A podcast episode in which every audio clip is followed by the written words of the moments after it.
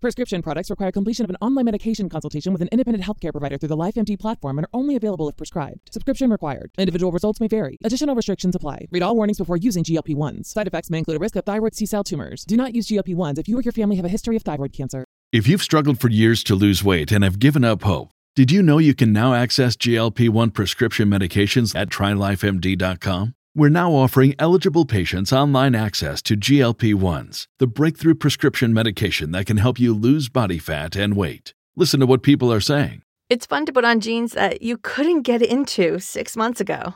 Every morning, I look forward to getting on the scale. For anybody who's struggling with their weight, it's a godsend.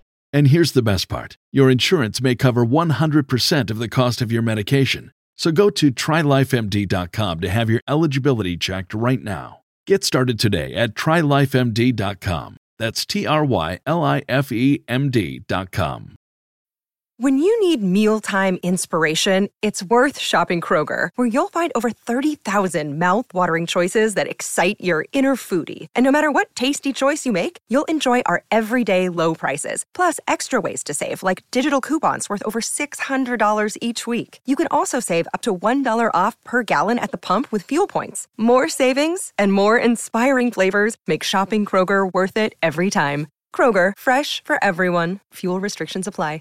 This is Wheel Bearings. I'm Dan Roth. And I'm Sam Abuelsamid. So we'll do a tight show this week. We'll cover a couple of topics. There's it's an announcement heavy uh, time period we're covering here, but uh, we'll start with what we're driving. And Sam, you are in the BMW 740e. Uh, is it also not a driver's car like I found the 530 to be? It is even less of a driver's car than the 5 Series. Um, but, you know, the, the 7 Series, you know, is, was never really meant to be as much of a driver's car as the smaller BMWs.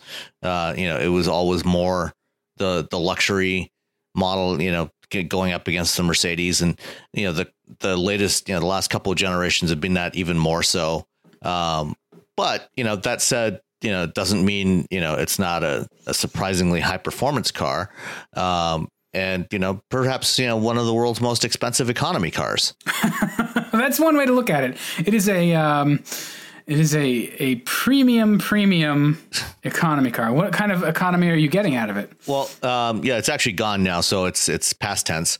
Uh, went back yesterday, um, and we'll talk about the the next car next week. But um, yeah, it was the seven the 740e is the one I was driving. I was originally scheduled to get an Alpina B7, but unfortunately that one had to go back um, about a week before it arrived in my garage. So they substituted a 740e, which I had actually been hoping to drive for quite a long time. Yeah, but I mean, that's not an even trade. no, but um, I mean, it's, it's, certainly not an entirely even trade. But uh, as I said, you know, it the, the 740e is is a variant that I have been wanting to try out for quite some time. Uh, it has basically the same powertrain that was in the uh, the X5 uh, plug-in hybrid, the X5 e-drive that I drove uh, some months back. Um, and it's you know it's basically a very variations of this powertrain are what are in most of uh, BMW's plug-in hybrid models right now. And you know, so I found that to be really good in the X5 e-drive. Yeah, it it is. It's it's an excellent powertrain. Uh, you know, it's uh, the two liter turbo, uh, four cylinder with um, 255 horsepower, which is you know it's pretty good. You know they haven't they haven't really toned it down in this application. It's it's a pretty strong engine by itself, uh, and then you know that's backed up with a 111 horsepower uh, electric motor that's sandwiched between the engine's flywheel and the tra- the eight speed automatic transmission. And of course, you know, being an electric motor, it you know produces its peak torque right from zero RPM, which in this case is 184 foot pounds of torque. So you know, this thing's got plenty of grunt, uh, which you know for a, a, car that weighs, you know, well in excess of two tons, uh, you know, it, it's still, you know, they officially rate the they list the zero to 60 time as 5.1 seconds, which is pretty impressive for that's a car that very quick. 42 miles per gallon. Yeah, that's well. So that's 184 pound feet of torque from the electric motor, right? 184 from the electric motor, and then additional uh, combined. Whatever. Yeah, the combined total uh, between the you know when you max out between the electric motor and the engine is comes to 369 Right. Uh, so and you know it's a big, broad, flat torque curve. So I mean, you know, if you've if you've ever driven a Prius, you know it is, um, shall we say, uh, an unexciting experience to accelerate. Uh, this one is not. right, I didn't find that with the the e-drive powertrain. I, I thought it was um, it it actually had a little bit of like it joie de vivre, if I'm going to use a French word or French words, but it just it felt good. Yeah, you know, it's it's actually something you might expect in say a driver's car. Correct. hey. you know, and and you know, and this this combination of the engine and the electric drive is is paired up with a 9.2 kilowatt hour lithium ion battery uh, that sits in the back uh, underneath the cargo floor in the trunk. So it you know compromises the trunk space a bit. I think you're left with about 13 cubic feet. Uh, but um, you know that's enough to give it about you know 14, 15 miles of all electric driving. And you know, as it turned out, even you know with a you know a couple of uh, highway trips, you know, to Dearborn and Detroit during the time I had this car, uh, you know, it I still spent you know most of my urban time driving the car in electric only mode, which you know is probably why it got you know almost 43 miles per gallon uh, overall for the week, which you know, like I say, for a car you know this size, you know, it's 126 inch wheelbase. You know, so this is a 12 and a half foot or 10 and a half foot long wheelbase. Uh, you know, this is a massive car. And, you know, if you're riding in the back, you know, you can just stretch right out. This one didn't have, you know, executive style seating or anything with, you know, that reclines and had, you know, footrests that come out, but you still have, you know, a ton of space in the back of this thing. And, you know, it's, it's funny. Uh, uh, I don't know if you remember back around 2008 or 2009, um, Rolls Royce built a, a prototype all electric um, Phantom that they took around and they showed to a bunch of customers and they showed it off at some auto shows and things like that. And they opted ne- not to build it. And they said at the time that, you know, they felt that, you know, this wasn't suitable for, for a Rolls Royce, which I always thought was kind of, kind of odd. Because, uh, you know, I think at the, you know, as it was configured at the time, you know, it probably had something like 150 mile range, if I recall correctly. Um, and you know, the Phantom, you know, is very much not a driver's car. It's a chauffeur's right. car. Right. You know, it, it's a car to be driven in. And so, you know, I mean, part of, you know, why Rolls Royce has always given their cars, you know, names like Ghost and Phantom and Dawn, you know, is because they've always been really supremely quiet and refined. Um, you know, and it always struck me that an electric drivetrain in a car like that would actually be the perfect drivetrain for that kind of car. Well, that's and what they try to make their combustion engines feel like anyway. Right. Is you know, an electric yeah. motor. And and the and the thing is, um, it uh, uh, you know, it, it's not like people tend to take long road trips in a car like the Phantom. You know, it's something that you know they go, you know, they get driven from the country house into the city or something like that. Uh, you know, or from the Hamptons into Manhattan uh, and get dropped off. You know, if they're taking long road trips, you know, the chauffeur drops them off at the at the airport where they hop into their Gulfstream for the the long haul. You know, so it's not like you need a really long range in a car like the Phantom. You know, I think for most people uh, for for the way most owners are going to use that type of car. So it always struck me that they opted not to do that, uh, the electric drive version of that. But now, you know, with a new Phantom coming shortly, I think the the new Phantom is going to be unveiled. I think uh, in Ju- late July. Um, you know, this powertrain, or perhaps a variant of it, you know, maybe with a, um, a six cylinder instead of the four cylinder, would be an almost perfect combination for a car like the Phantom because you know you can drive around silently and zero emissions um, most of the time. You know for you know for a pretty good haul, and you know in a car, car the size of the Phantom, you could even put a bigger battery in it. You know get it up to 25 miles of electric range. Well, and the, yeah, the Phantom has that like double hull construction anyway. Yeah. So uh, there you could conceivably use some of the fact that size and price is really not much of an object with that car and you know almost go like a Tesla where you, you're filling the floor with batteries, or you know depending on how much BMW architecture the next Phantom shares, you know, but you you've got enough size where you're not dealing with a 13 cubic foot trunk in a $300,000 car. Like you, you, you can solve those problems with money.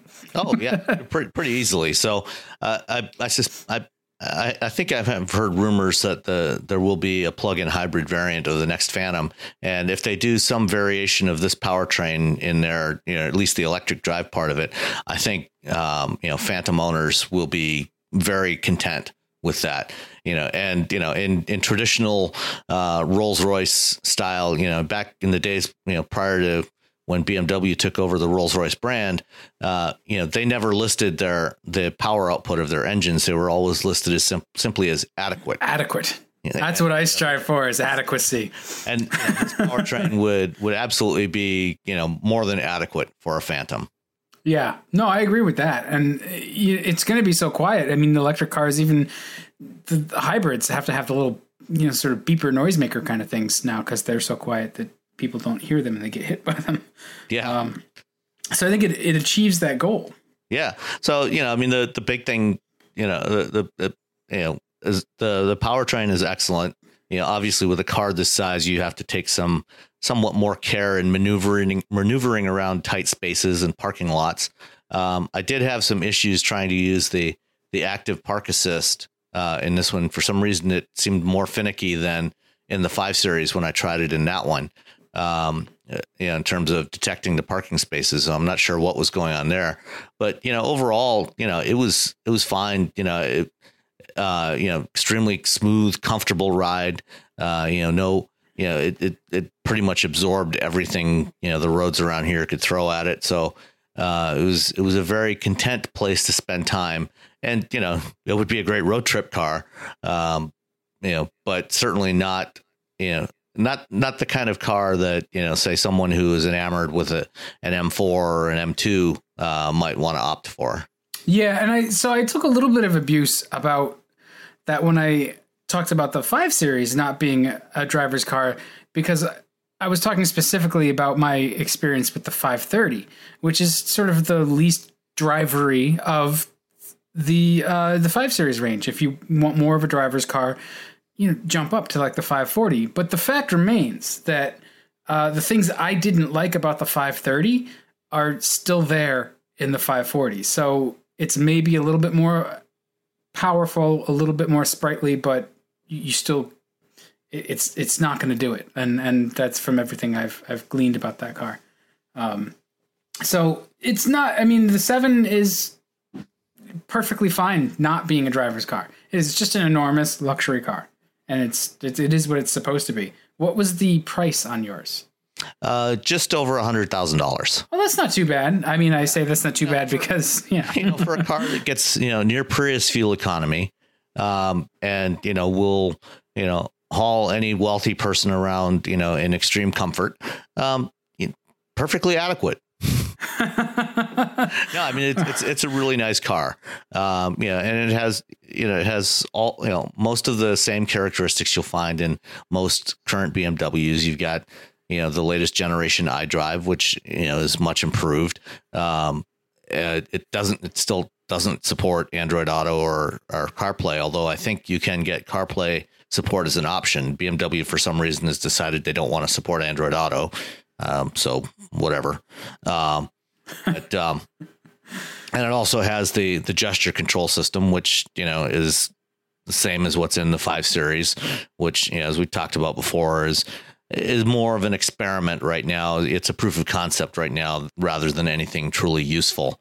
Um, but you know, aside from that, you know, it's got all the all the other features. You know, it's got a really nice adaptive cruise control and the the lane keeping system. The lane keeping system actually um, did not work as well as the one in the five series in terms of you know actually centering the car in the lane. It was it was reasonably reliable in terms of detecting the lanes, but it didn't it didn't really try to center the car in the lane. Now, is that because it's different, like an older generation of technology, it's, yeah, or it's, yeah, it's an older generation of the system.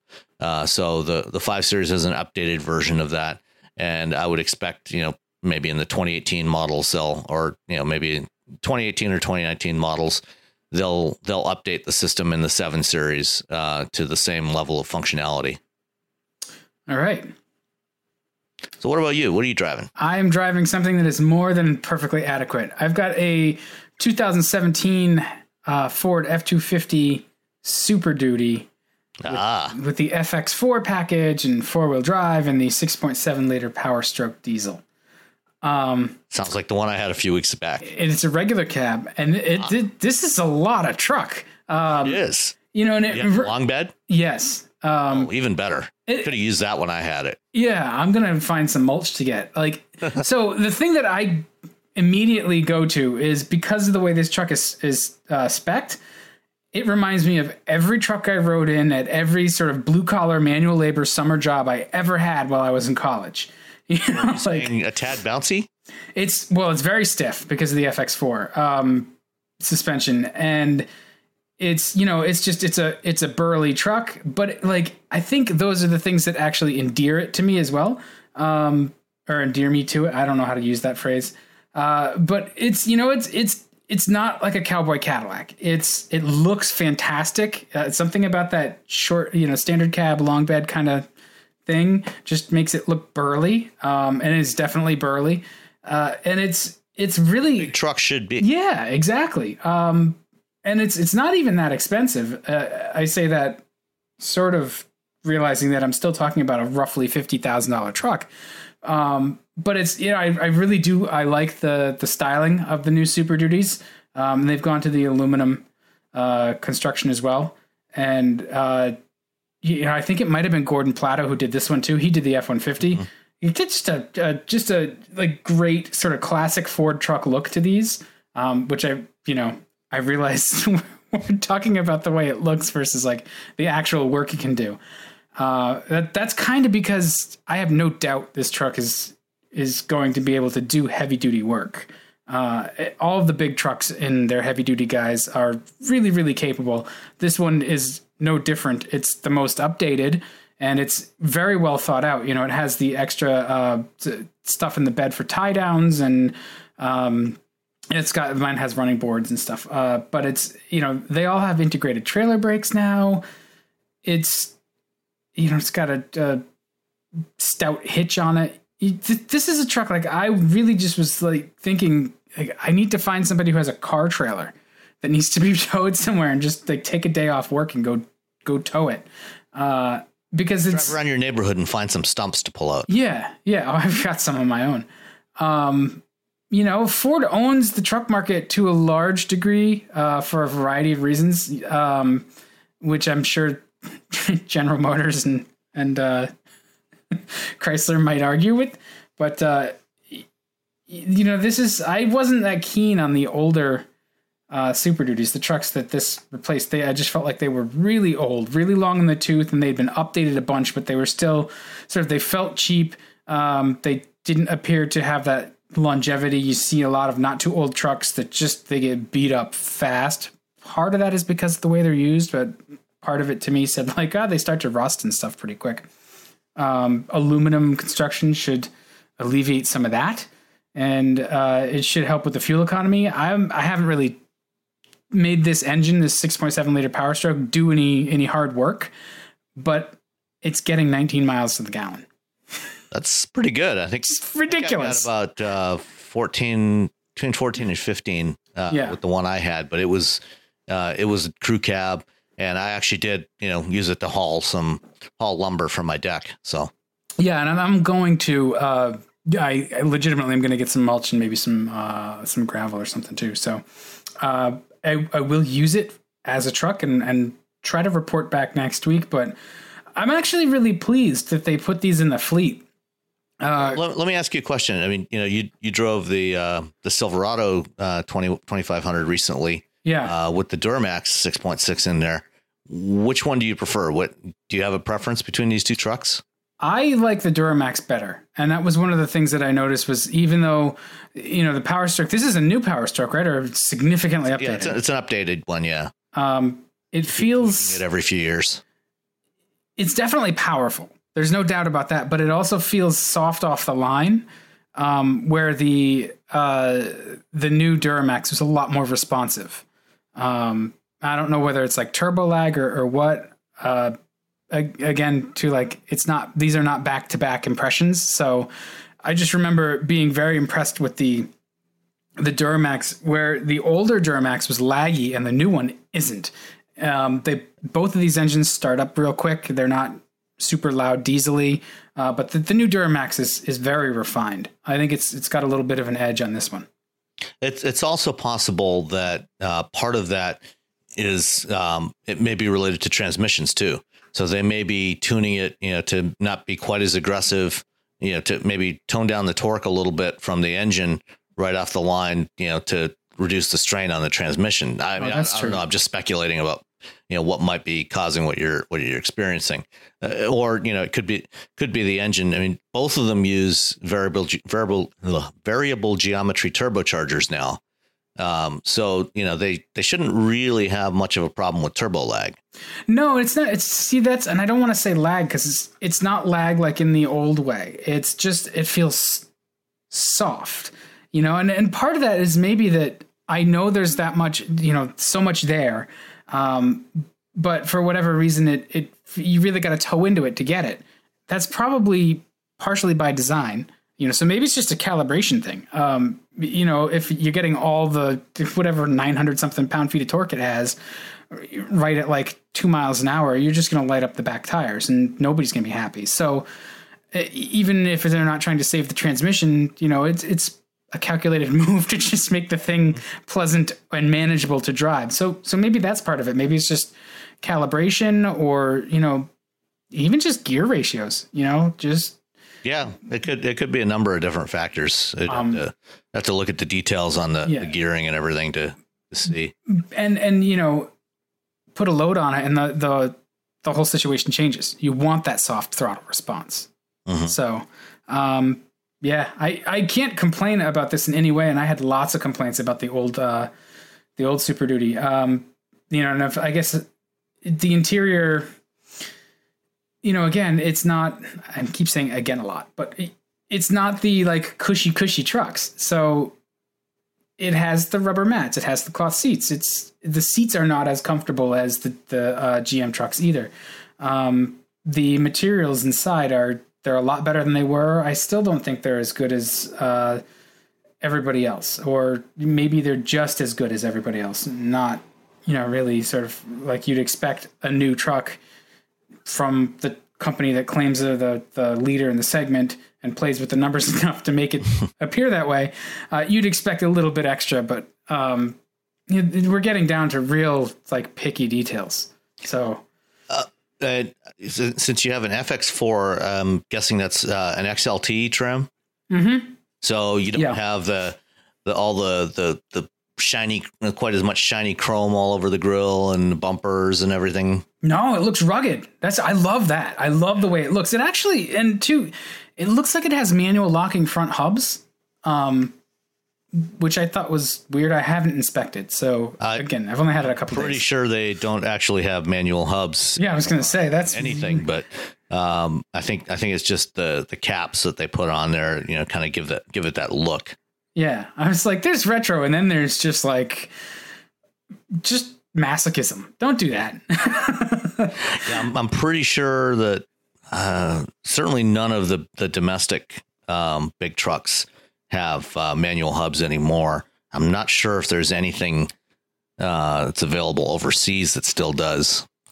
But oh, I'm sure that sure there is in some market where there's you know yeah, um, but it's some some inexpensive. I mean, you could probably get a version of the Toyota Hilux somewhere, you know, with manual locking hubs. Yeah, yeah. I I just I remember the ads in you know in, in Southeast Asia or somewhere.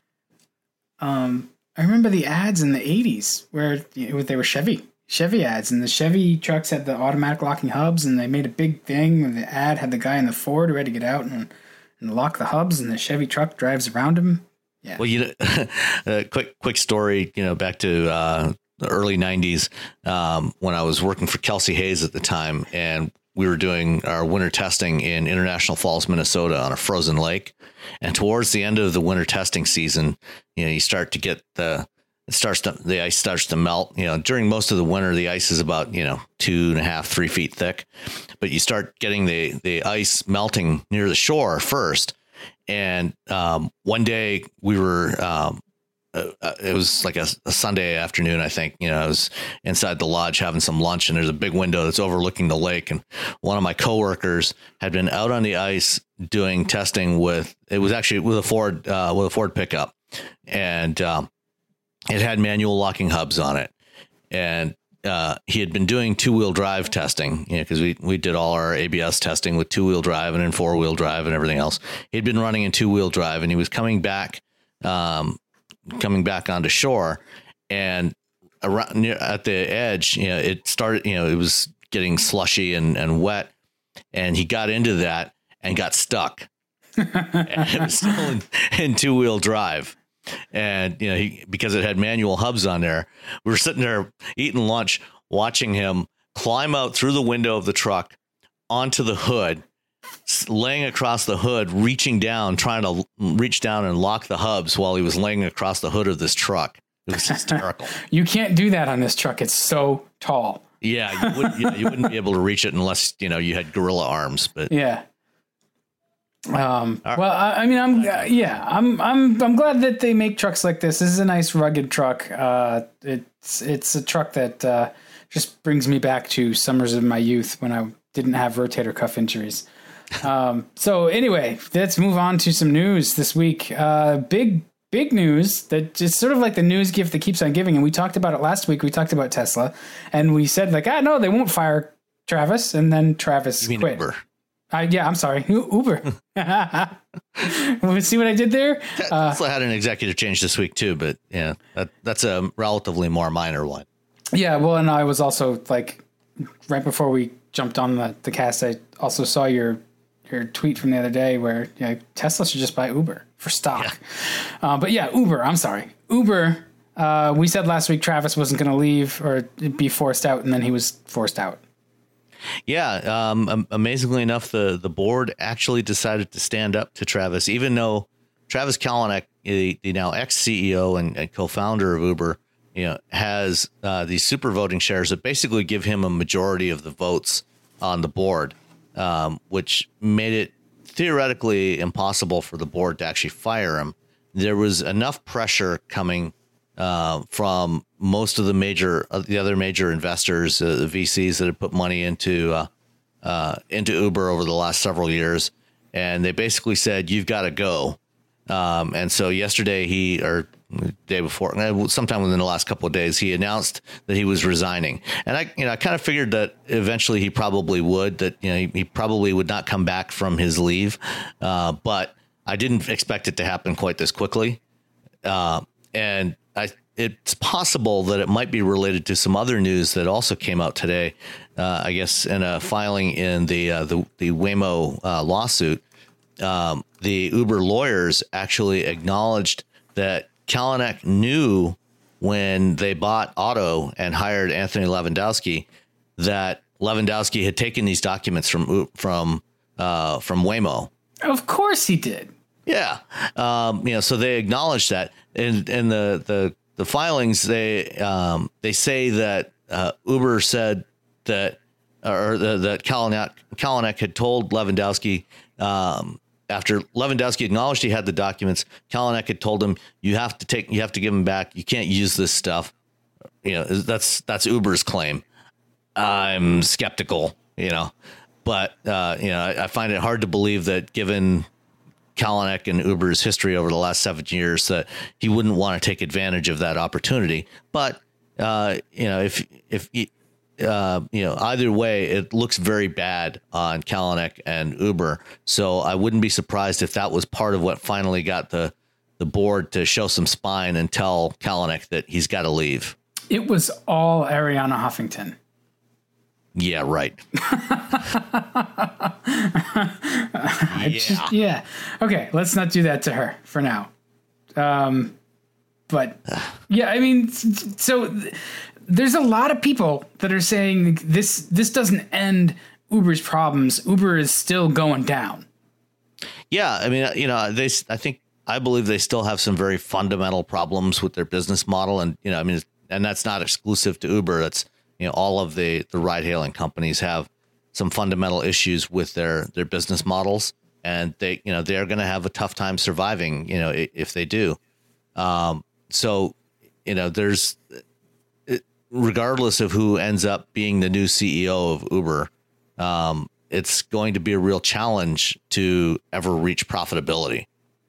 Yeah, well, it's not even profitability they're looking for though. Now I see that uh, I see this move as the board protecting value for the eventual sale. Yes. So uh, absolutely, uh, you know, they're just looking at it going, you're you're killing our value here, and we want to cash out of this thing at some point. So you've got to go, and it's not, you know. Well, I, you know, the problem is right now the value is still, I think, too high for anybody to come in and want to buy it. You know, at you know, even even if the value has declined, which you know um, some reports have said that you know, be, because you know Uber is not public yet, so you can't just go and buy Uber shares. Um, but there is a secondary market for privately held companies like this, you know, where you can have private sales of the shares. And uh, I've seen there were some reports um, a month or so ago that Uber's valuation, you know, in these secondary market sales had actually dropped, so that you know the the the share price that people were getting um, was at a valuation of down to almost 50 billion, which is, I mean, it's still ridiculously right, high. Down to but, 50 billion. But, you know, com- considering that, you know, at their last fundraising round uh, last year, it was, they had a valuation of, I think, 65 billion. You know, that's, that's a pretty significant drop, you know, in less than a year uh, for this company that is still uh, far and away the biggest in that segment. Well, yeah, but, uh, uh, you know, at the end of the day, too, the issue really is that Uber makes software, and, and so we, and I keep we keep keep coming back to that. Um, you know, do you think that because uh, investors have pressured uh, Travis to step down, and they're they're trying to they're trying to sort of recenter this business and and and make it work?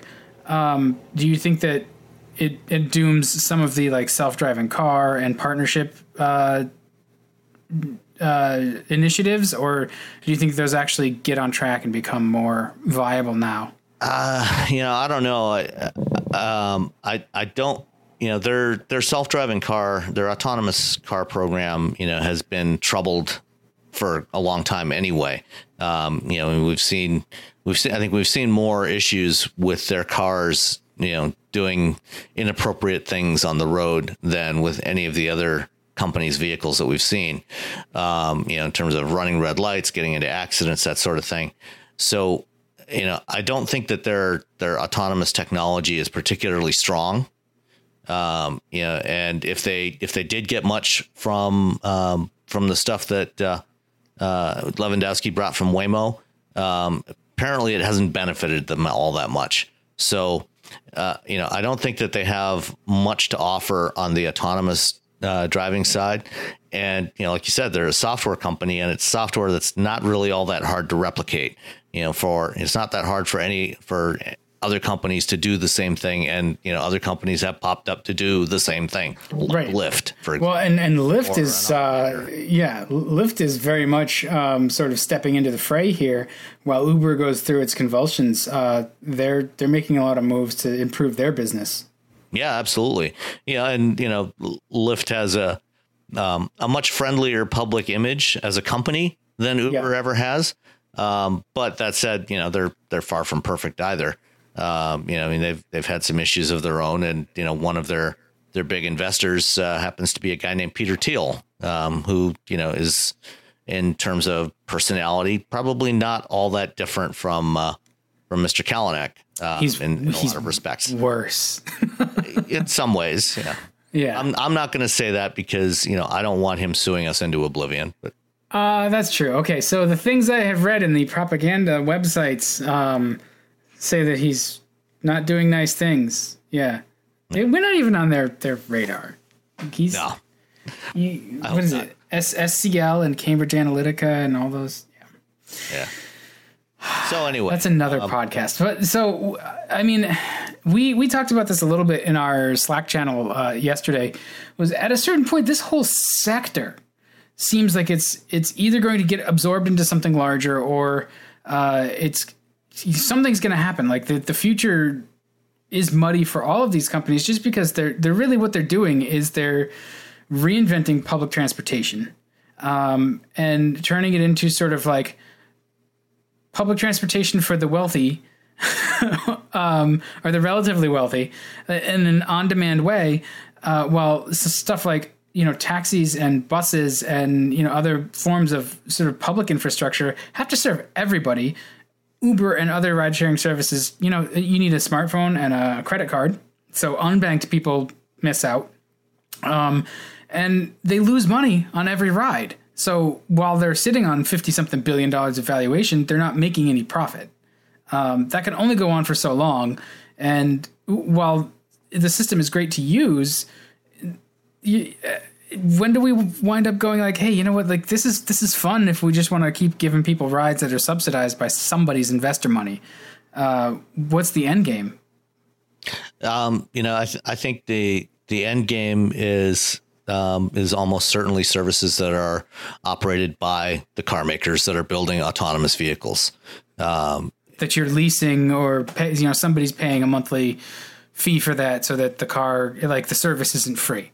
Right. This, well, the service isn't going to be free, you know. So, I mean, companies like Uber and Lyft, you know, I, I and Didi and you know these other independent um, ride-hailing companies, I think, will end up either going away or being absorbed into car makers. And the car makers will be the run, the ones that run these services, so they're not paying a share of the revenues to some other middleman. And um, so, you know, and they'll they'll they'll they'll be offering they'll have to offer a variety of different types of, of autonomous mobility services at different kinds of price points, you know, with different degrees of service. So, you know, you're going to see everything from, you know, um, more luxury oriented services, uh, you know, that I've written about, um, you know, where you have a, a, premium experience, you know, maybe guaranteed shorter wait times for a vehicle or, you know, vehicle be there when, when you, you know you can request it ahead of time it'll be there when you want it that sort of thing. Uh, different kinds of amenities um, and then more affordable services uh, you know some of which may even have to be you know cash based services as opposed to uh, you know paying with a credit card you know because like as you mentioned you know there's a lot of people especially in urban areas that are unbanked or underbanked you know they they don't have enough money to afford to have a checking account and a credit card or a debit card uh, and so they, you know, they operate in a, in a cash society. And, you know, I mean, here in Detroit, that's particularly a problem. You know, it's estimated that somewhere between 30 and 40% of residents of Detroit are underbanked. Um, and so, you know, they, they rely on check cashing services. You know, when they get their paycheck, you know, they go to these check cashing shops and, you know, they get cash out and, and do everything with cash. Um, and so, you know, these services are going to have to find a way to adapt to deal with that. And it, you know, it's not just uh, here in the U.S., but in, in a lot of other countries, especially you know places like India, for example, you know, where a large proportion of the population, you know, doesn't have access to to plastic. Uh, so we've got to find ways to evolve that. And um, so you're going to have a range of different services, and you know, cities are going to have to deal with these companies and make sure that the services uh, integrate with um, with trans uh, mass transit uh, systems, you know, so that you have a combination. You have this ecosystem of a variety of different types of services. You know, that includes small individual vehicles, um, maybe larger luxury vehicles, some mid middle sized vans. Uh, you know, so I mean, the sort of thing that Waymo is trying to do with the Pacificas, and what Ford is doing with their Chariot service with 15 passenger transit vans. You know, so you're going to have this this range of different types of vehicles and different different uh, offerings uh, at different price points um, and that are suited to the needs of a particular community. Yeah, I just love the, and I see, I've seen this tweet go around, um, but I, I, just love the, the quote. It's like, you know, every couple of weeks, one of these tech guys reinvents the city bus. yeah, pretty much. city bus uh, or the taxi. Yeah, which is like it's completely accurate. You know, it's like, well, if you know, ride sharing and you could have it pick up and drop off at, you know, uh, predetermined locations on a schedule. it's like great. Thanks for the subway. yeah, well, you know, I mean, an example is you know, just yesterday uh, here in Ann Arbor, uh, University of Michigan at uh, Mcity, the, the autonomous and connected um, research facility they have here. Uh, they announced that they're partnering with Navya, uh, which is a French company that makes these um, autonomous shuttles, autonomous electric shuttles. Uh, and it's pretty similar in concept to what Local Motors is doing with their Olli, and there's a couple of other companies doing similar types of things. Uh, where you know it's it's it's a pretty bare bones vehicle, but it's autonomous. You know, uses lidar and other sensors to to navigate around, uh, and it's electric. And they're going to uh, launch a service uh, this fall uh, with the, the, 2017 school year when the students come back on the, uh, North Campus here at, at University of Michigan uh, with two of these Navya shuttles uh, operating between parts of the the North Campus. You know, it's about about a mile apart. You know, so it's about a two mile route um, running every 10 minutes. And the idea initially is, you know, the rides are going to be free. Um, there will be someone on the vehicle, you know, that's monitoring things, you know, just to keep an eye on the vehicle and, and make sure that everything's running correctly. But also, um, you know, they'll have cameras on the inside and the outside of the vehicle to see how people are using these vehicles, how pedestrians and other motorists are interacting with them. Um, and uh, it, it's going to be fascinating to watch. You know, the, some of these they've already got some of these vehicles running in in other cities around the world. There's some you know they started last year uh, in Nice, France, and they're in a couple of other cities as well. I think there's some in Singapore. Um, so this will be the first deployment here in the U.S. of uh, of these types of vehicles. You know, so this is you know kind of the the middle, you know, the the mid size uh, type of vehicle. Uh, you know, so the the Navya is not that big. Um, it's about uh, I guess about twelve feet long. Ten, uh, yeah, yeah, about twelve feet long. Holds about uh, twelve or fifteen people, and um, you know just navigates its way around the campus. Yeah, and I mean that's we're gonna see more of those kind of places where it fits, mm-hmm. and uh, I'm gonna stop uh, sounding like an alarmist now, and we can we can just move on and then no, say no, that definitely. You know, we we got to keep you know ringing the alarm bells because there's still lots of things to to resolve. There's still a lot of problems to resolve before. You know, I mean, one one of the issues, you know, I mean, with with the Navya vehicles, this will be the first time that they're um, running in service. Um, you know, in, for example, in winter weather. You know, come come uh, the end of the year, you know, they're going to be encountering snow, and you know, they they actually have they've they've had one that they've been doing some testing with since December uh, here. Uh, so they did get some experience driving in winter uh, last year, uh, even though it was a fairly mild winter. But you know, it's it's going to be interesting to see how how they work, you know, with passengers, you know, and out on the public roads instead of on the test track. Yeah, well, and like part of it is the uh, autonomous issue, and like they're to have to choose, you know, some of the if they're using hybrids, like you're to have to choose fuel economy or you know actual operation in those conditions and stuff like it's all going to be a trade-off and you've got to look at the cost of like overall operating that fleet like what do your costs do in the winter when it's colder? You've got to run the heat use more fuel you need to be properly equipped. So like i'm i'm really looking forward to actually uh, these problems seeing how they get solved and solved in maybe a clever manner that you wouldn't uh, wouldn't initially consider Right. Um, so it's you know it's important that they're doing these tests so they can learn these these lessons and figure out how they have to adapt these vehicles. And and you know that's the other thing with um, autonomous mobility vehicles is they're gonna they're gonna have to be constructed in a whole different way. But that's a topic we can get into another day.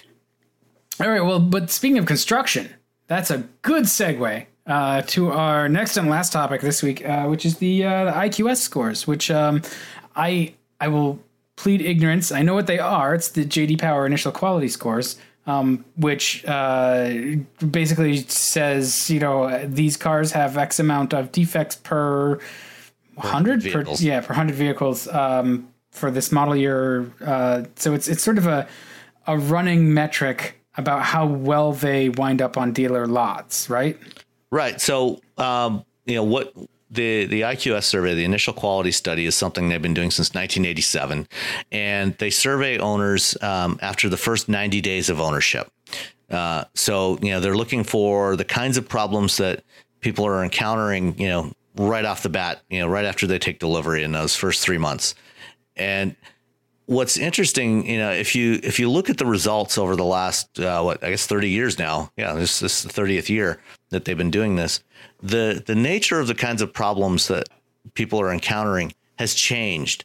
You know, first of all, I mean the the number of problems per hundred vehicles has has dropped significantly uh, since they first started doing it, but the nature of the problems has changed as well. You know, and it's you know, it used to be a lot of, you know, fit and finish and reliability and, you know, uh, uh, those sorts of problems, you know, things that didn't work or were, you know, physically broken.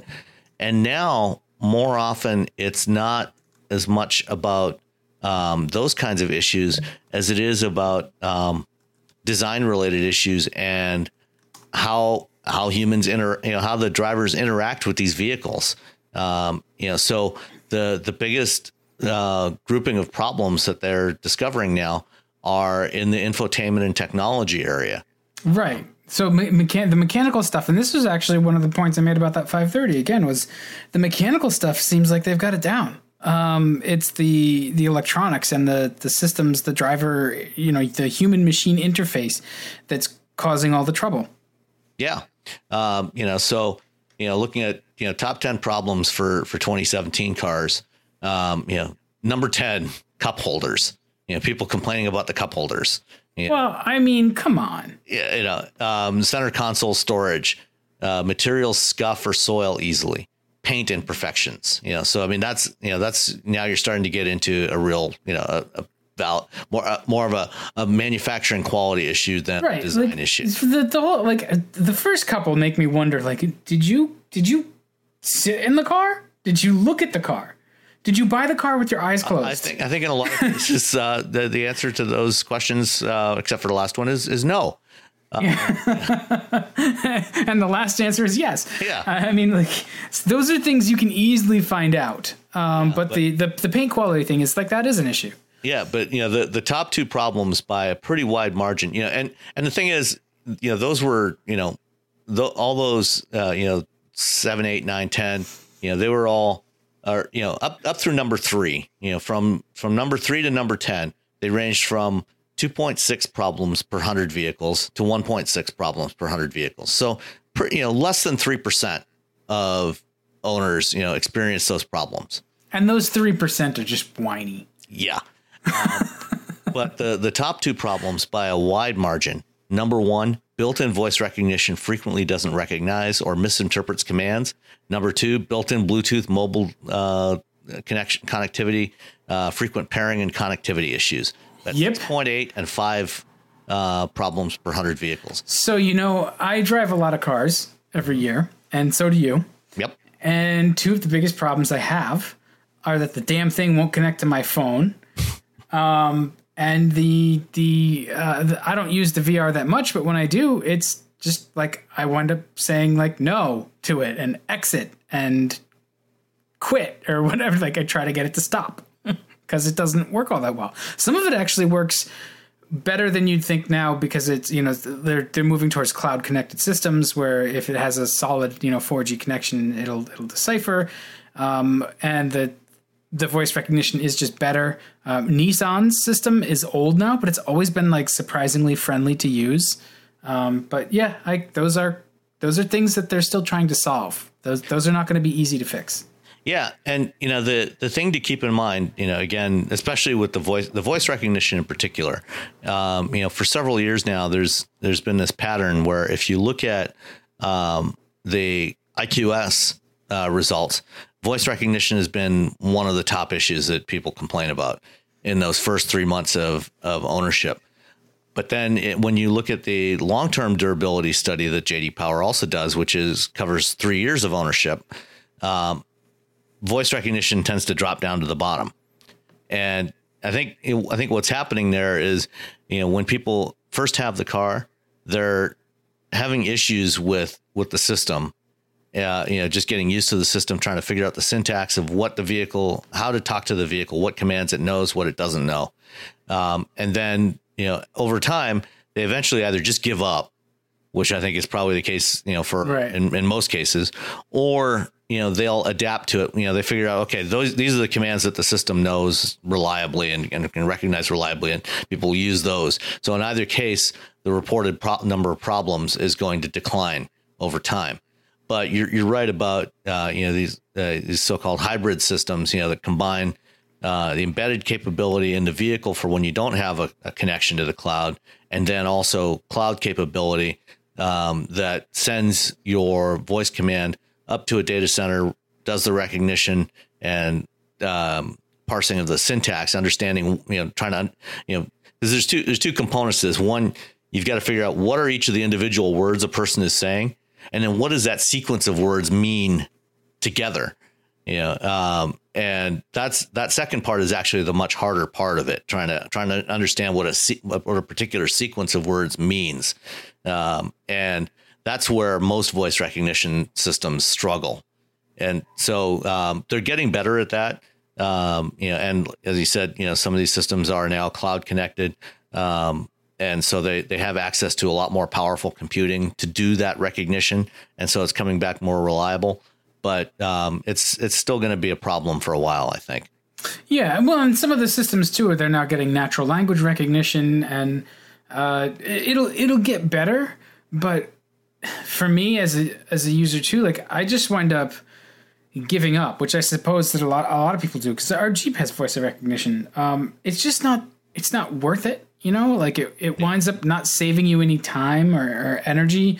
Uh, it is handy when you're trying to do something and you're driving. Uh, like if you're trying to add a, uh, a location or something to the nav system and the screen is locked out, you can get at it from the VR. You just have to be patient, and it's still distracting because you're talking to the machine. Uh, so it has its place, I guess. It's another way to actually put data into the system. Um, it, that's probably the area that, that infotainment lacks. I think the most is is these voice recognition systems, and it's probably because it's it's the most difficult or one of the most difficult challenges to overcome. It, it, it absolutely is one of the toughest challenges to deal with. But overall, you know, the industry as a whole is definitely making progress. I mean, this year, the overall average, um, the overall industry average was 97 problems per 100 vehicles. So less than one problem per vehicle was the industry average. And for the second year in a row, Kia came out number one in the in the overall rankings. Yeah, and Ford is the uh, the top full line automaker, right? Yeah, Ford jumped yeah. from 11th last year to fourth uh, this year, and then Chevrolet. Yeah, Chevrolet is uh, well. Chevrolet was uh, they were at sixth uh, last year and this year, uh, and they were tied this year with BMW at 88 problems per hundred vehicles. Um, Genesis was number two behind Kia. they weren't ranked last year because they weren't a separate brand; they were part of Hyundai. Yeah. But Hyundai dropped from third to sixth, um, even though their total uh, score uh, stayed the same, but they're uh, or actually got better. Uh, yeah, so they, they went from 90 or uh, 92 to 88 problems per, per 100 vehicles, but everybody else got a little, a bunch of other companies got a little bit better, a little faster. So, so that um, that that number that number two position for Genesis though seems a little like that's a little bit like lies, damn lies, and statistics, right? Because they make what two cars, three cars, two, yeah, uh, two right now. Right. So you've got a small group of cars to uh, concentrate on and to have problems. So it naturally follows that if you're not making that many cars, there's just not that many problems per hundred to have right? Unless you're making completely terrible cars versus although, like. Although keep in mind, you know that they are premium cars, premium luxury cars with a lot of features in them, right? And a lot more things to potentially go wrong. That's true, and they are impressively good. I will give yeah. give Genesis that. Uh, this current generation of Genesis cars is is good, but they're just not. You know, there's not the vast amount. They're not selling two hundred and fifty thousand of a single model like say Ford does with the Fusion. Plus, you know, pickup trucks plus compacts. You know, like there's just a lot more cars to be reported on problems per 100 versus uh, you know Genesis that sells uh, what do they sell 10,000 cars? Yeah, if that, yeah, yeah. So and, and, you know, and one of them, you know, the G80, you know, has been around. You know, it's it's in its third year now. You know, so they've had time to sort everything out and make sure that it's all working. So you know, I mean, it's it's certainly you know, you you can't complained, you know, about having only 77 problems per hundred. No, no, absolutely. You're right. I mean, it, it, it is sort of, you know, not, it's, it's a, it's a, in some respects, it's an easier problem than it is for Ford or Ram or Chevrolet, you know, Right. to achieve, you know, scores that high. And, you know, all of them did really well this year. You know, um, Ram in particular jumped from 19th last year to fourth this year. They're Yeah. tied with Ford. Yeah. And uh, Chevrolet was just behind that. So I think like the real thing that impresses me is is both Ford and Chevrolet being so high on that list, uh, because they make everything Yeah. and they make a lot of everything. Everybody else up there, they make a little bit of something. Um, so again, like just the, the sheer volume, like Ford Ford is ahead of BMW, uh, and, and IQS is a little bit of like that's the real more the sort of more important numbers is that three year or seven year quality study um, for for durability or reliability. I forget what they call it. Uh, the, but the IQS durability study. Yeah. yeah, the, the IQS tells you like these guys have you know they're paying attention to quality control on the new stuff. You can be reasonably assured that it's going to work as advertised when you buy it off the lot with the IQS. It doesn't tell you much more than that. Right. Um, you know, and there, there's also a few other interesting uh, data points from this uh, from this study this year. Um, for the second year in a row, the domestic brands actually outperformed the import brands, and non-premium brands did better than premium brands on average. Yeah. So I mean, I don't, I don't know what that really like. I don't know how to unpack that other than to say like it seems like they've got their act together. yeah, are, they, they've cer- they're certainly trending in the right direction. Um, and you know, and, and overall, uh, between European, Japanese, domestic, and Korean, the the two Korean brands or three Korean brands now, I guess, with Genesis, um, you know, outperformed everybody by a pretty good margin. Um, you know, the the Europeans were at 102. Um, the Japanese at 101, the domestics at 93, and the Koreans at 81. Yeah. Uh, it, it underscores the idea that it's tough to buy a bad car these days. Yeah, um, except for um, except for one particular brand, um, which declined to share any of its user data. Uh, with Mitsubishi, Uh, no, uh, No. no, Tesla. Tesla. Oh well, screw them. They, They're they're the only ones that declined to share data with JD Power. I mean, Tesla is this beautifully designed uh, product that like they're they're they're quickly coming to the point where they're going to get their clock really cleaned by a major automaker. And and with that, maybe we should jump into uh, listener questions. Yeah, we'll just leave that as a prediction. Uh, Dan says stuff that may or may not be true. Um, well, uh, I mean, the the first listener question uh, we've got is from uh, our friend Jonathan Brown, uh, who asks uh, Tesla Model Three for winter driving with snow. Do we need to wait for all wheel drive? Uh, and I think this is related to the fact that um, you know they Tesla has said that the initial batches of Model Threes, you know, when when they when the car launches uh, later this year, maybe presumably, Eventually, the it, it will be uh, basically just one configuration available. The only options that owners will have to choose from is color and wheel design. Um, everything else will be one standard set of of uh, equipment on there, and part of that is rear wheel drive only. So um, at some point, uh, you know, they have said that you know at some point they will offer a dual motor all wheel drive version, probably later in 2018, I would guess. Uh, but to Jonathan's question about uh, uh, rear wheel, you know, rear wheel drive versus all wheel drive, uh, I think you know the same answer applies here as to any car, regardless of propulsion system. Winter tires. yeah, and I think it actually applies more so here because you've got a lot of good low weight in in this. I mean, you've got a lot of good weight down low, um, which will improve your traction with winter tires. The thing to be careful about is when you do start to slide, it will also tend to accelerate because it's heavy. Yeah, and uh, yeah, well, the uh, you know in, in the case of um, you know the Model Three, um, and the same thing applies to the S and the X. You know because they're uh, electric, you've also got you know a lot of uh, low end torque right off the line. So you know I, I think you know presumably the uh, the traction control should be tuned to deal with that. Uh, and keep the, the power delivery to a minimum uh, when it detects that wheel slip.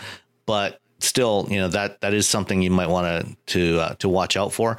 But in general, you know, regardless of, of what kind of powertrain you've got, you know, a good set of winter tires um, in snow uh, will overcome a lot, regardless yeah. of which wheels are doing the driving. I mean, yeah. I remember, you know, years ago, you know, when I had my my first Mustang, uh, that one had no traction control on it, no ABS. And my wife's car was a front wheel drive Mercury Sable. I had a V8 Mustang, and I put winter tires on on my car, um, you know, at Thanksgiving and took them off in the spring. And you know, it got better traction than hers did with all season tires and front wheel yep. drive. And that's exactly what I do. I put the tires on Thanksgiving, take them off at tax day. Um, and the, the rear wheel drive cars in the winter with, with winter tires are are fantastic. Um, and I, I, actually I tend to prefer the way you can rotate them a little bit. um, where front wheel drive car tends to just sort of understeer off the road, but winter tires solves a lot of ills. Oh yeah, absolutely. All right. Just just put some good winter tires on and you're you're good to go. Uh, let's see. Also on Facebook from Mark Reynolds. Uh, he's in the market for a new car and seems like um, three requirements are mutually exclusive: luxury, uh, uh heated leather seats, and sunroof, non uh, non German, and a manual transmission. And he's also on the larger size, so I don't feel comfortable in a Sentra Turbo or a Focus ST. what about a CTS? Um, oh, can you get the manual in the CTS, or is it only ATS? Uh, I think it's only the ATS now. Damn, that just that blows my theory out of the water. Uh, you might still. I think you should try. Get into CTSV. Yeah, uh, that's not what I was going for. yeah. Um, uh, let's see. Uh, you keep talking for hmm. a minute while I look this up. Well, let me think. Let me think of what else has a manual transmission. Uh, do you, you going to be able to get it in a three series or an Audi or it's a uh, German? He doesn't want a German car. Oh, not German. See, that's the problem. Not German. Um, you know, well, hmm. something to something to consider. Uh, you know, is oh Chevrolet SS. Yeah. Mm, done. yeah, uh, yeah, it's done. It's not available anymore. You can buy it. yeah, Use. You might be. Yeah, you'd have to look look long and hard to find one. I think. Yeah. Um, but he said, you know, he's looking for heated leather seats and a sunroof. Um, you know, so those are luxury features. He doesn't necessarily say a luxury car. Uh, so in that case, you know, if you know, if he's looking for those features, um, focus, you, know, you, can get those in a Honda Accord. Uh, yeah, the Accord Sport, right? Has the manual. Yeah, you um, if you want it in like Accord. Yeah, manual transmission Accord Sport in like one color. Yeah, or, well, you know, and actually on the 2017 models, the 2018s are coming soon, but on the 17s, you can actually get um, a V6 Accord with a manual transmission still. Really? Yes. Wow. Uh, I think in the in the coupe, I believe. Uh, I don't know if you can still get the V6 manual in the sedan, but you can definitely get it in the coupe. So just to sort of set your expectations too, like the V6 manual Accord coupe is like that. That's it's maybe not Mustang fast now, but that's like S197 Mustang GT fast. It, that's a quick car. It's it's an under six seconds zero to sixty car. Yeah, it feels it it feels sprightly, shall we say? Yeah. Um, I'm. I was also thinking like, okay, not German, but Volvo. Can you still get like an um, S60 with a manual? I think you can get an S60, but uh, you know he's talking. He needs he needs some room. Yeah, it's not. It's uh, a tight so car. The S60 is is a bit tight. I'm surprised that he doesn't feel comfortable in a Sentra because, or oh, sorry, Sentra. He says Sentra Turbo, uh, Focus ST. Um, let's see, Sonata. Um, I don't. Can't, yeah, you can't get with the manual anymore. Can't get no. a manual in the Sonata. No. Yeah. Uh, uh, Subaru. I don't know. I, I, don't know if you have the legacy, but the Impreza you can still get with a manual. Yeah, the Impreza might be a little small. Uh, the Impreza is not as small as it was. That's what like it, the Impreza is I think roomier than like an S60, like we talked about. I think it's roomier than a three series. Um, you know, it has grown, and that's that's a car that is actually you know it has some benefits. It's got all wheel drive. You can get the eyesight stuff if that's important to you um, you can get it with a little bit of luxury in it too. Like it's it's the best Impreza that's ever been, uh, and they've just gotten better and better. So that's one to check out. Yeah. Or a Forester. Yeah. Um, I was thinking the uh, Acura TLX, but you can't get that with a manual anymore. Just a DCT or a nine-speed automatic. Uh, so I think uh, I think the Accord might might be your best shot at getting a manual with the kind of features and the size and roominess that you're looking for. Isn't there? Not yeah, other options. I thought there was a was it Oh, Jalopnik or 6? Car and Driver? Yeah. Oh Jesus, we forgot about the Mazda Six. The, the Mazda six you can get with a manual transmission. So there, There you go. And, and Go- you can get it with you know with the Grand Touring, you know, with leather and, and all the all the nice stuff in there and a manual. So I feel like we we took way too long to land on the Mazda Six. That should have been our first thought, and I think that just is I don't know what was going through my head. that's indicative of Mazda's problem in the U.S. market, right there. Even the car guys forget. um, and we got we got a couple of other questions, and we got at least one yeah, more. let's see. There was uh, uh, somebody else. Uh, oh, Aaron uh, uh, mentioned uh, read that only 38% of 18 models offer a standard transmission option. Is there a future for the third pedal uh, where the third pedal disappears? Yes, absolutely. Um, the third the third pedal is probably not long for this world.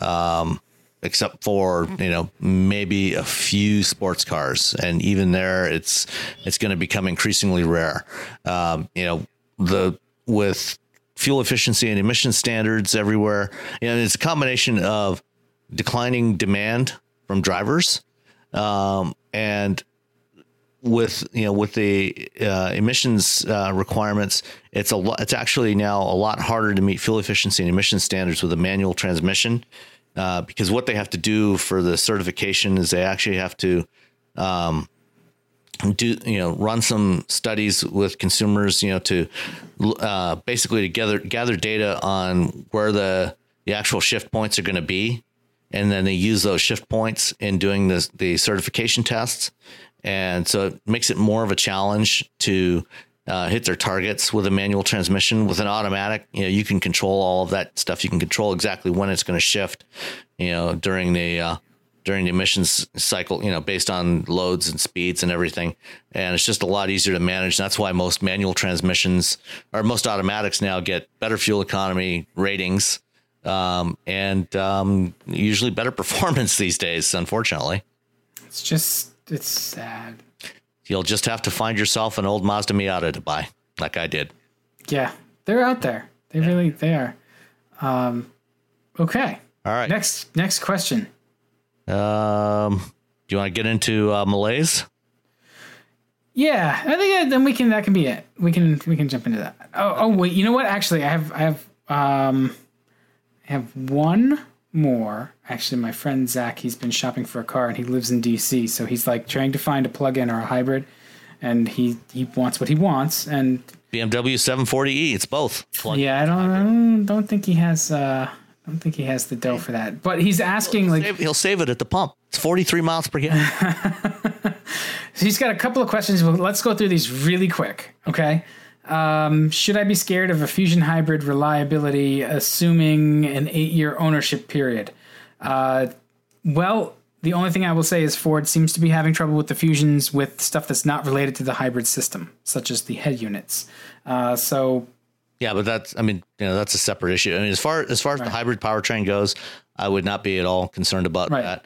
You know, So the problem is the fusion, not the hybrid fusion. yeah, I mean, you know, they, they, you know, they, they were, you know, they've run those um, those hybrid drivetrains in escape hybrids uh, for hundreds of thousands of miles um, as New York taxi cabs uh, Yeah. without having any problems with them. Um, the hybrid powertrains are fine. Uh, Right. I, I would not be at all worried about the the durability of those. Okay. Any any other issues on there is a sep, you know something that- something else entirely, but I wouldn't worry about the hybrid powertrain. Right. So the hybrid itself is going to be fine. The fusion might have problems. So, okay. Anyway, uh, why the expletive does Toyota not add Android Auto?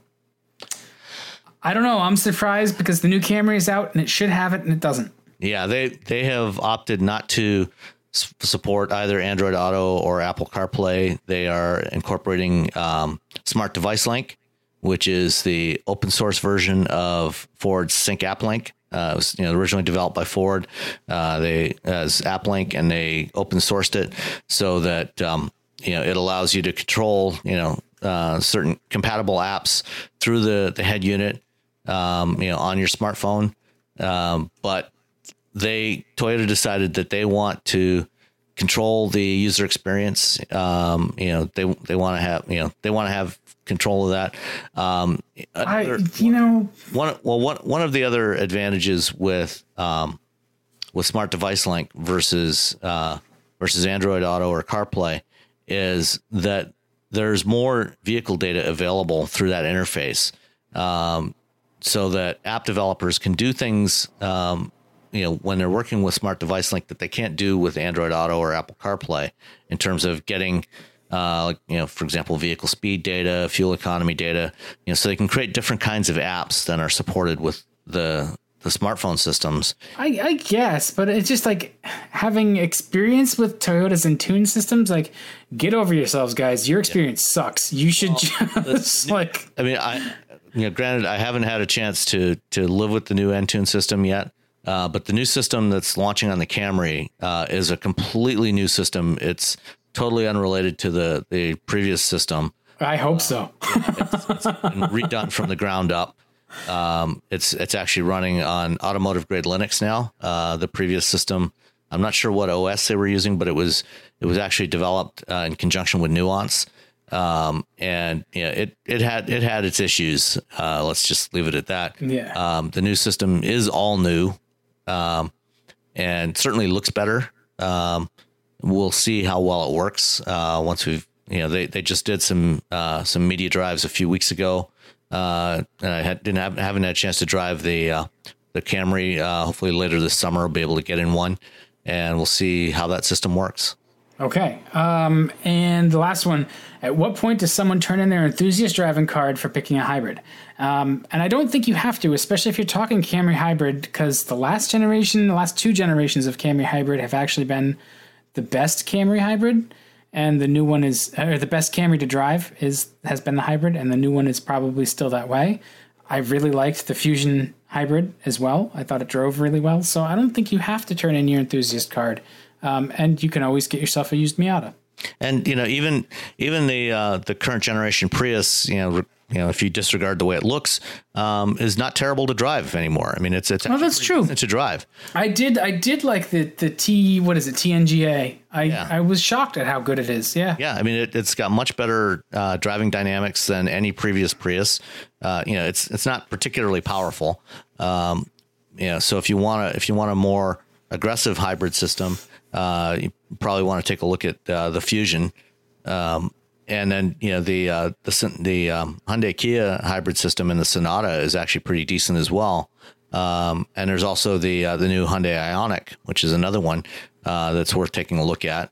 Um, so yeah, I mean, the latest generation of hybrids are actually quite good. Um, you know, and then you know, depending on how much money you want to spend, you know, some of the, the BMWs uh, are are really nice as well. You know, I mean, we, we, were, we were talking about the 740 earlier, but that same basic powertrain is also available in the three series and the five series, as well as in the X5. Uh, so you know, there's there's quite a few options out there. All right.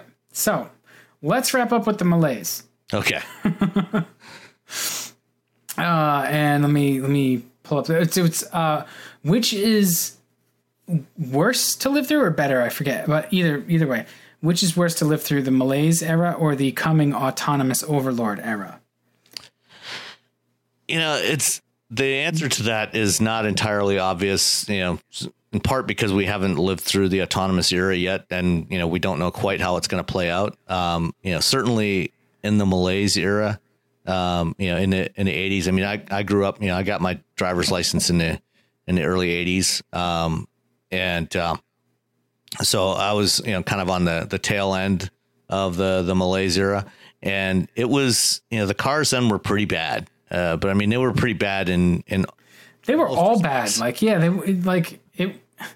What I what I like about the malaise era was uh, that for all the complaining, there was a lot of effort.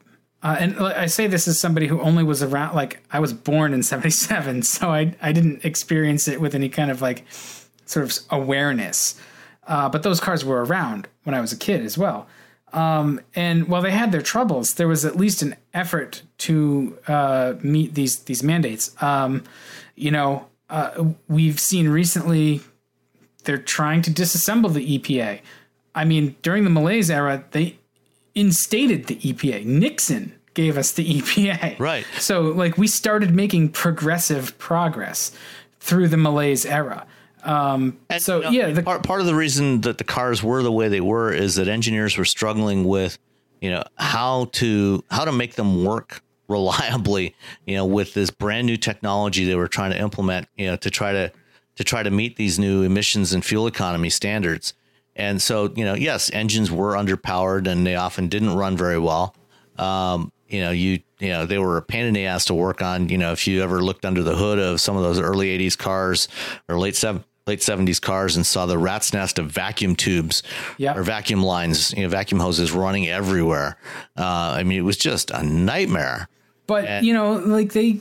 They were doing the best of what they had. The, Well, absolutely. I, I think you know, and you you probably from an engineer's perspective, you can probably speak to this even even more with more authority.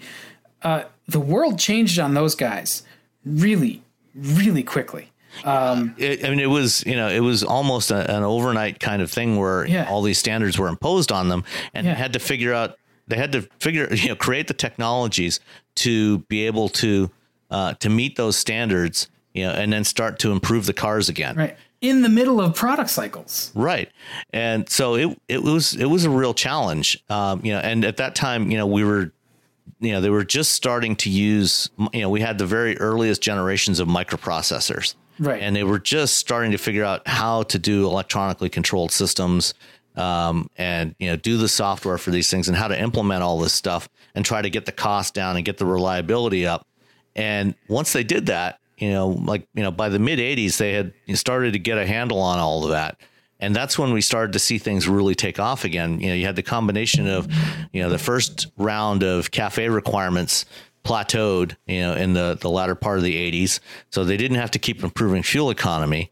Um, but you know, they, the technology they had gotten sorted out, and so that's when we started to get into this sort of golden age that is still going on now um, you know, where they were able to use the electronics to make, you know, to increase the power, increase the, the specific fuel cons- or improve the specific fuel consumption of engines so that they were, even though they, they were maintaining um, average fuel economy at about the same level for about 20 years, you know, over that same period, you know, they were, they more than doubled the average output of engines and Yeah. made them more reliable and, and, um, smoother running and, and, and everything about them was at least from a from a quantitative from any kind of quantitative measure was vastly improved.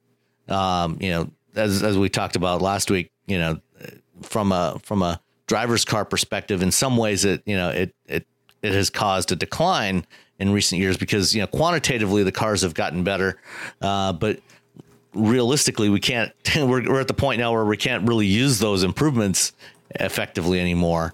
Uh, you know so you know what in terms of as we move into this era of automated vehicles you know um, it, i think it might actually be better in some respects you know for those of us that want to keep old cars running you know we'll have the opportunity to you know we'll have some cars you know from the you know from the late 80s you know through the early part of this century you know that are some really cool cars that you know some some, they did some really great stuff with those vehicles and you know we'll be able to keep tweaking those and and keep them running and, and have a lot of fun with those cars you know at least hopefully at least through my lifetime and hopefully well beyond that for for younger enthusiasts Yeah, I mean, so I think that uh, we can look at this coming period with sort of just as much trepidation as people did about the malaise. Um, and we joke about it now, right? The malaise era, but like everything was fine until 1972, and then it was a completely different world. And then we got whacked again in 1979, um, and in between there was a recession, and you, you know, like it, it took a while for the you know Moore's law to sort of catch on, and the technology to just get that critical mass of being uh, as inexpensive and capable as it became in the 80s. So th- use that as a model, right? Like this stuff right now, this autonomy and all of that is it's expensive and it's in its infancy and it doesn't work great all the time. And give it and give it the another truth- 10 the years. truth is you know it it's gonna be you know a lot of years before that stuff dominates anyway you know Yeah. you're gonna have plenty of time to to figure all this out and and you know drive and enjoy the cars we have today Yeah. So I think that the malaise was probably worse uh, than the autonomy era until they take our cars away. Right. and then when they then decide that human driven cars are absolutely illegal, then we'll be we'll be Yeah. out of luck. But then you then you will wish for the malaise. You will wish for a Volare with the Roadrunner package. you'll you'll you'll, you'll wish for a 105 horsepower V8 Mustang.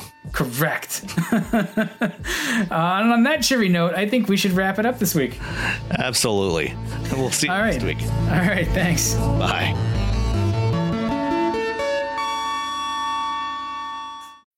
When you need mealtime inspiration, it's worth shopping Kroger, where you'll find over 30,000 mouthwatering choices that excite your inner foodie. And no matter what tasty choice you make, you'll enjoy our everyday low prices, plus extra ways to save, like digital coupons worth over $600 each week. You can also save up to $1 off per gallon at the pump with fuel points. More savings and more inspiring flavors make shopping Kroger worth it every time. Kroger, fresh for everyone. Fuel restrictions apply.